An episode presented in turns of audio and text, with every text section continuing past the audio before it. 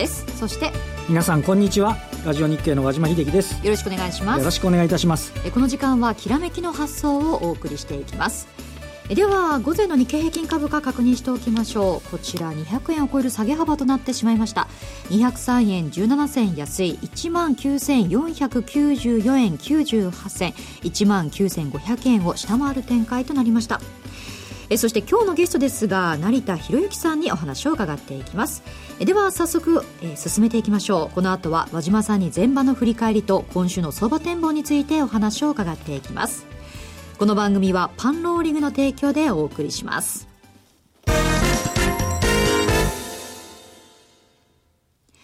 では、ここからは和島さんと進めていきます。前場のマーケットですが、先ほどもお伝えしました通り、203円17銭安、19,494円98銭と下げ幅広げてしまいましたね。ちょっと冴えないですよね。あの、はい、まあ、あの、朝、目が覚めたら、ニューヨークはまあ少し安かったですって話ではあるんですけども、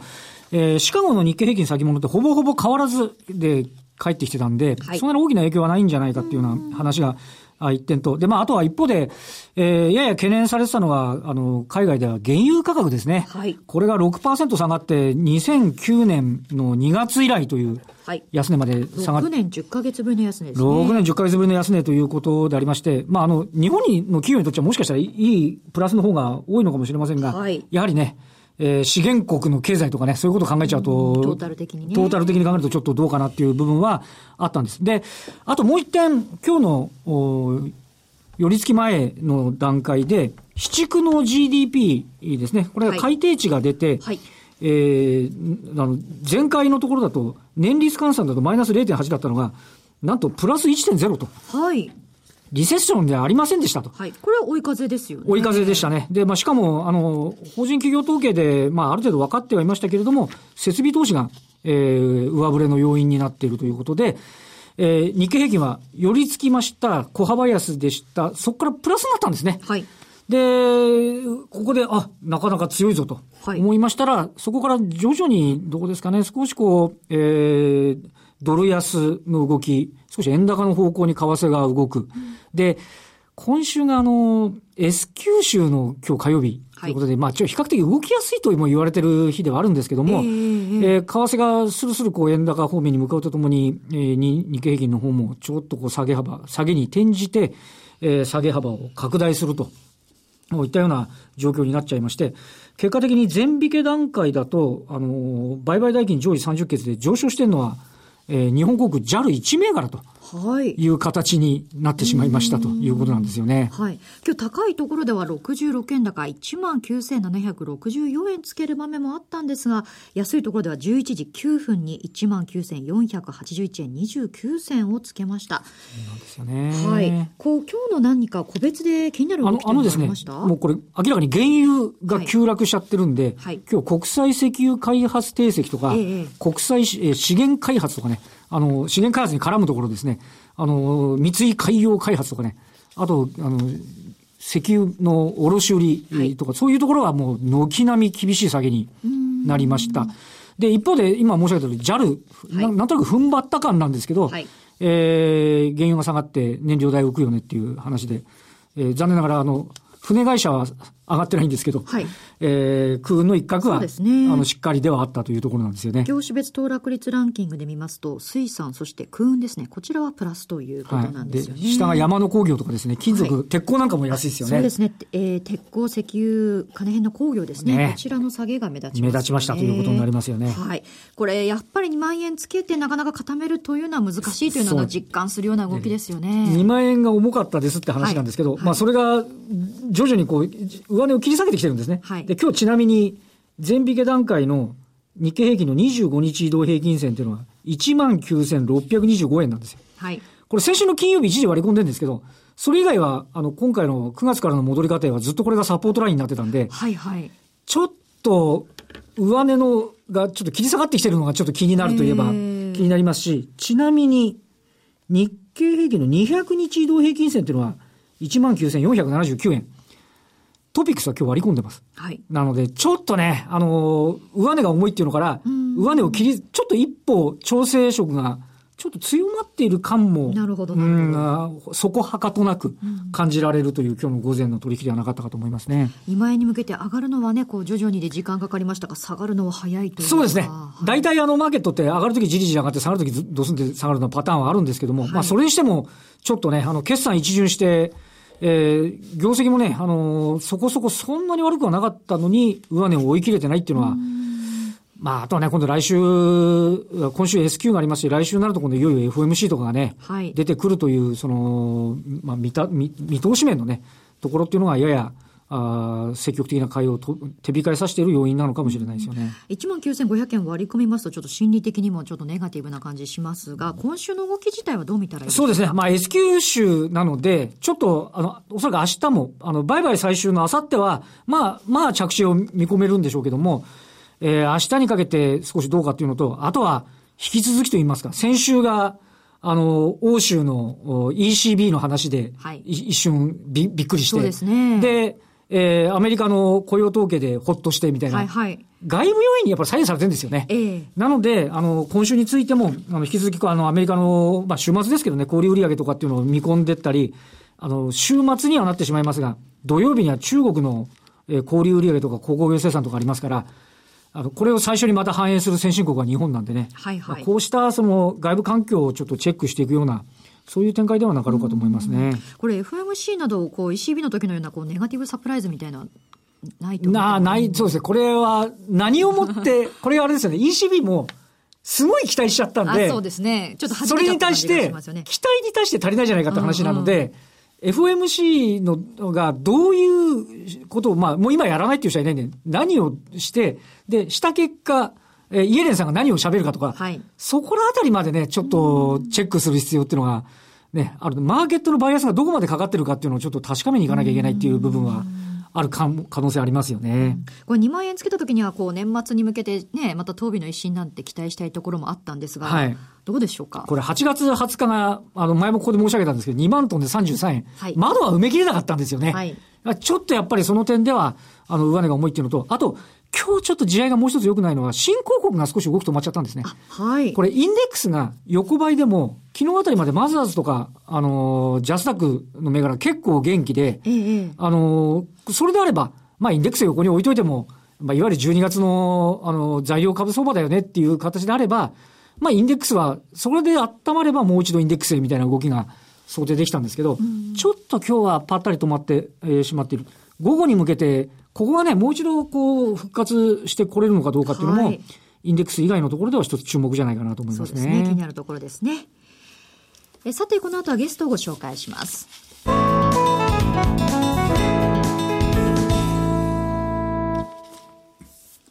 えでは、今日のゲストをご紹介していきましょう。成田博之さんです。よろしくお願いします。はい、よろしくお願いします。ご無沙汰してますよろしくお願いしますご無沙汰してます。成田さんと言いますと、世界的な投資家、ラリー・ウィリアムズのパートナーということでね、あの、通訳も兼ねて、えーい以前も来ていただいたことがあるわけですが、はい彼が出している年間予測フォーキャストについて、まあ、今年はどうだったのかということからまず伺いたいんでですねすが、まず、彼はどのように言っていたんでしょうか？あの、米株の方を先にお話しさせていただきますと、まあ、1年を通して2015、5のつく年、しかもその大統領選挙の前年の年ということで、もう見方としては追記一辺倒だったんですけれども、まあ、あの発表してますフォーキャストを見ますと、えーターニングポイントが、えーそうですね、5つ6つありまして、えーまあ、今回あの資料として提出させていただいている実際のフォーキャストと、ああ実際のマーケットとフォーキャストのポイントですね。見ますと、えー、おおむね、えー予想してた通りの転換点を迎えていました。はい。特にやはり一番びっくりしたのは、米株に関してはの8月24日っていう、はい。大底が転換日っていうのをもうかなり昔に発表してて、まあ、ある意味たまたまなのかなとも思いますけども。でもぴったり当てたってことですねそうですねね昨年も10月の大底一回当ててたりとかですね、そういう大きい転換点は結構強くて、まあ、季節的には夏から秋に来るっていうのは大体分かってるんですけれども、まあ、ぴったり日にちまで当ててしまってるということが、まあ、一つびっくりしたのかなっていう、いうことがありますね。はい。これ、ラリー・ウィリアムズと言いますと、サイクル分析なんですよね。はい。今日初めて聞く方もいるかと思うので、このサイクル分析というのはそもそもどういうものなんでしょうか？はい。あの、まあ、彼自身がスタートしただけじゃなくてですね、あの、サイクルの分析っていうのは、あの、経済学の中で昔からあるんですけども、うん、まあ、あの、彼のポイントとしては、トレードの目的でやってますので、えー、あまりも中長期的なスパンばかりその目を向けるんじゃなくて、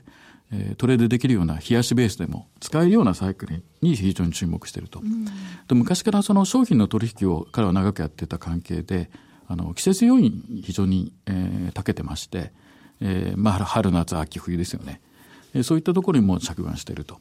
で、まあ、あの、で、過去6ヶ月を振り返って予想とどれぐらいずれていたのかというところで調整しまして、年の中、えー、ちょうど6月、7月に、えー、後半のフォーキャーを出すと。年2回も出してまして、で、まあ、後半の方の方が前半よりは精度が高まってくるというのが一つの特徴ですね。うん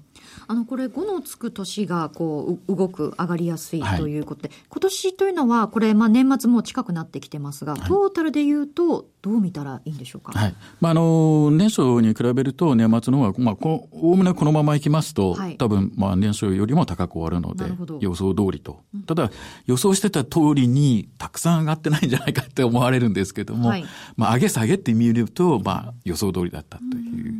形で、まあ、ちょっと振り返ってみますと、8月に人民元の切り下げとかがあって、はい、あの先ほど大島さんがおっしゃったような外的な要因で、まあ、アメリカ株も非常に下げた時期があったんですけども、その時にあの初めて20年代、初めてその、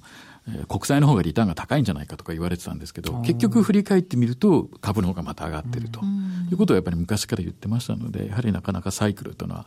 あまあ無視できないのかなと思いますね。これニューヨークダウで見た場合、こちらはどうなんでしょうか？はい、あの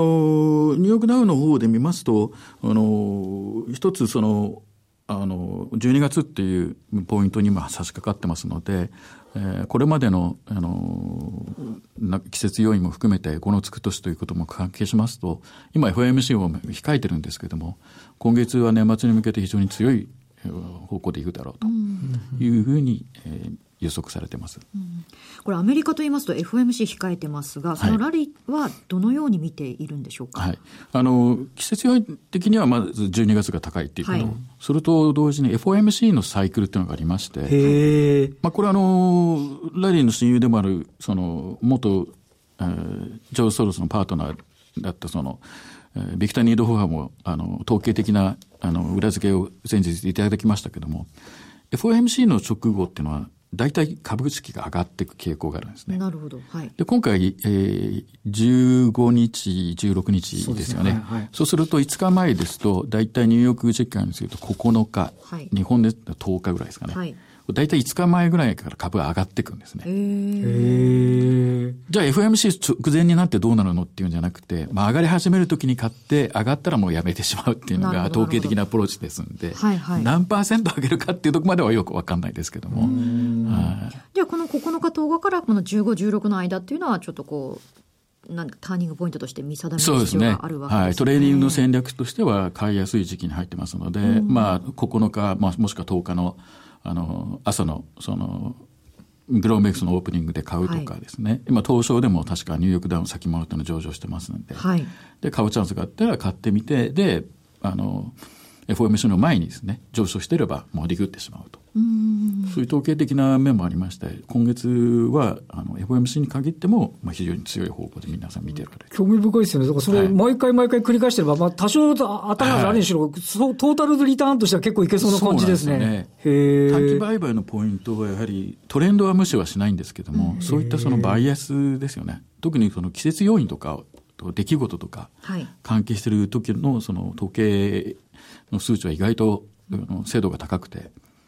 ビクターなんかも非常にそれを駆使使って、短期的に売買してるって言ってましたね。なるほど。まあ、スケジュール的にはね、面白い観点なんですが、はい、その FMC の戦略として、はい、まあ、そもそも利上げ、利下げとかいう観点でいうと、どのように見ているんでしょうか？はい、まあ、あの利上げはもう多分誰も否定できないような状態になってるんですけども、ね、これも引き締めていくかっていうことになると、はい、ラリー・ウィリアムス自身は引き締めっていうよりもニュートラルに持っていくだけなので、今回の引き上げで終わる可能性も否定できないんじゃないかああ、そうですか。はい。いうことで、あまり金利が上がっていく方向には彼は見てないみたいですね。これそもそもこう利上げのする必要性などについてはどう見てるんでしょう、はい、まあ、結局、ここまでその巨額なの資金をその市場に投入してたのは QE の関係ですよね、うん、これがやっぱり不自然だっていうことが、なるほどね、はい、大きなポイントじゃないですかね。正常に戻すということなんですよね。はい、この FMC を超えて年初ですね、まあ、2016年に入っていくわけですが、はい、こちらはどう見ているんでしょうか、はい、あの2016年のフォーキャスト、そのまままだ完成してないんですけれども、ドラフトを見させていただきますと、まあ、12月から、まあ、年末から年初にかけて上昇の傾向、うん、で1月はですね、まあ、教初に向けて、まあ、ちょっと上がっていく傾向あるんですけど、だんだん弱くなっていくんですよね。で、2014年を総括しますと、まあ、5年の、あの、今年の5のつく年に比べれば、そんなに強くはないと。ただその資金の流れがこれまでと違っててお金が行く場所がないので、はい、金利の引き上げ引き下げ関係なくもしかすると春先まで予想以上のパフォーマンスをダウンを上げてしまうんじゃないかと。特に有料銘柄のダウンの30銘柄ですよね。はい。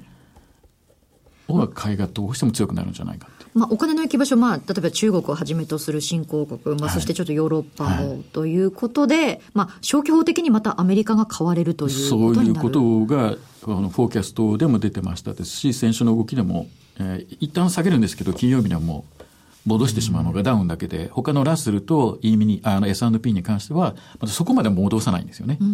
そうすると、多くの方は今 S&P を中心に見てますんで、はい、ね、あんまり強くないなと思うんですけど、ダウンだけは戻してるんですよ。それはやっぱりお金はそういうユーロのところに一時的にパークされる傾向やっぱりどうしても強いっていう。のはありますね。なるほどね。まあそして来年は選挙などこう動きがあるわけですよね。はい、このあたりは、そうですね。選挙の年っていうのはどうしてもにのいろんなあの要因が関係してきて、株式の方の動きが鈍るんですけども、まあ今言ったように春先に向けて上昇する傾向、まあ傾向というか可能性が高まってきてるということと同時に、やはり、えー、夏から秋にかけてですね、下げるのが多分今年よりもきついんじゃないかな。ああ、そうですか、はい。注意が必要ということですね。はい、まあ、5のつく年、6のつく年という見方でいうと、7のつく年、2017年というのはどうなんでしょうか？あ7は非常に懸念してますね、やはり。そうですか。はい。7はダメなんですね。えー、非常にここからタイミングで非常に下げてしまう可能性が高まってる。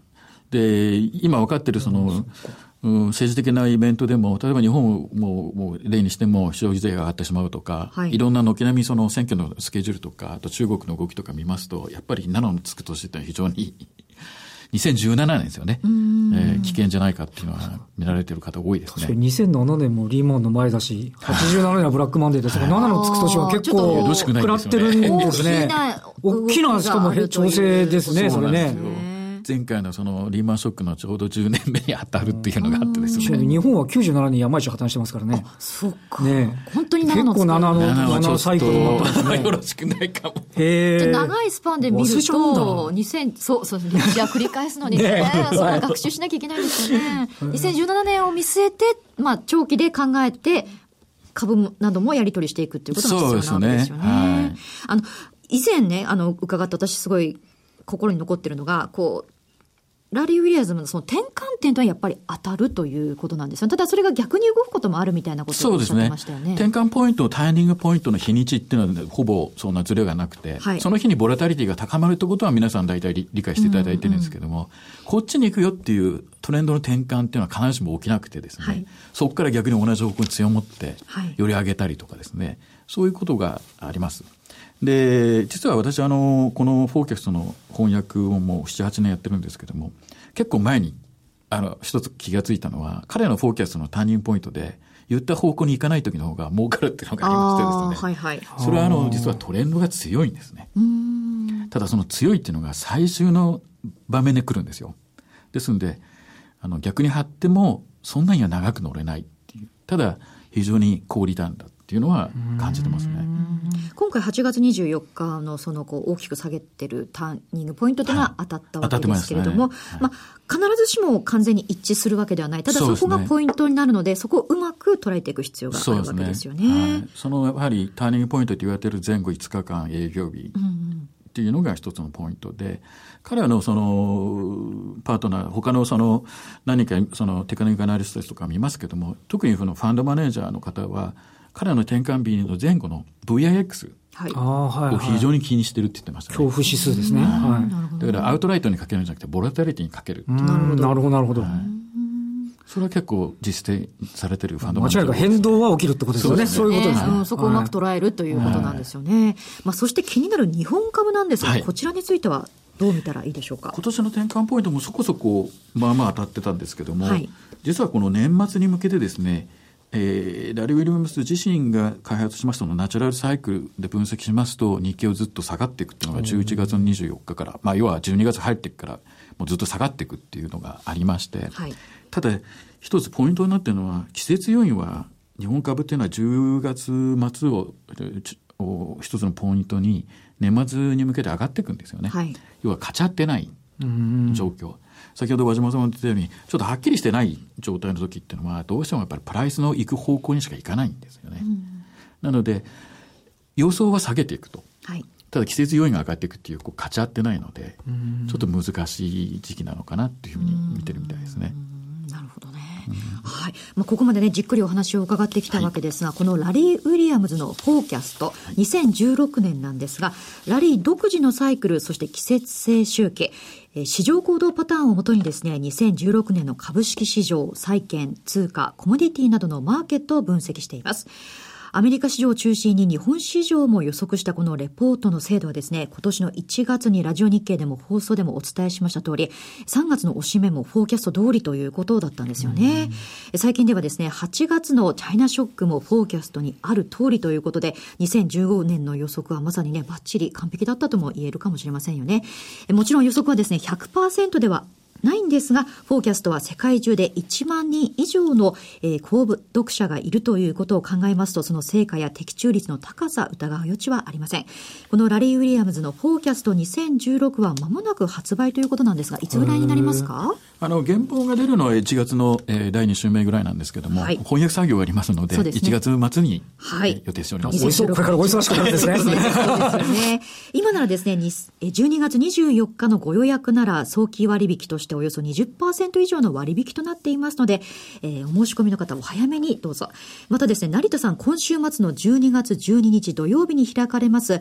日本取引所グループ主催の個別株と株価指数先物オプションの実践セミナーにも出演されるということなんですよね。はい、そうですね。あの、通訳とかお手伝いは何年もやってるんですけど、はい、独自でお話しするのは多分7、8年ぶりぐらいかなと。はい。思いますので、はい、楽しみですね。そうですね。タイトルは、ニューヨークダウのバイアスとトレードアイディアとなっていますね。ご興味のある方はぜひご参加ください。残りの席ですが、あと10席ぐらいということで間に合うかどうかわからないんですが、こちらも番組のホームページをご覧いただけたらと思います。えさて、ここまでは成田さんにお話を伺っていきました。どうもありがとうございました。ありがとうございました。さて、番組もそろそろお別れの時間となってきました。えフォーキャストについてね、伺ってきました。2016年どうなるか気になるところですよね。はい、このターニングポイントをじっくりと捕まえていく必要がありそうですが、日経平均株価1万9500円を前場は割り込んでいます、5番。ね、5番、下げ幅拡大しないでね、維持できるかどうかっていうのはね、ねちょっと拡大してっちゃうと、ちょっとムードは良くないっていうね、感じになりますよね。はい、はい、下げ幅を縮小して、なんとか終値で1万9500円はね、維持して材料株価なんかが切り返しくといいですね。はい、期待したいところです。えさて、来週も素敵なゲストをお招きしてお話を伺っていきたいと思います。お楽しみに。ここまでは和島さんにお話を伺っていきましたどうもありがとうございましたありがとうございましたえそれでは皆さんまた来週この時間にお会いしましょうこの番組はパンローリングの提供でお送りしました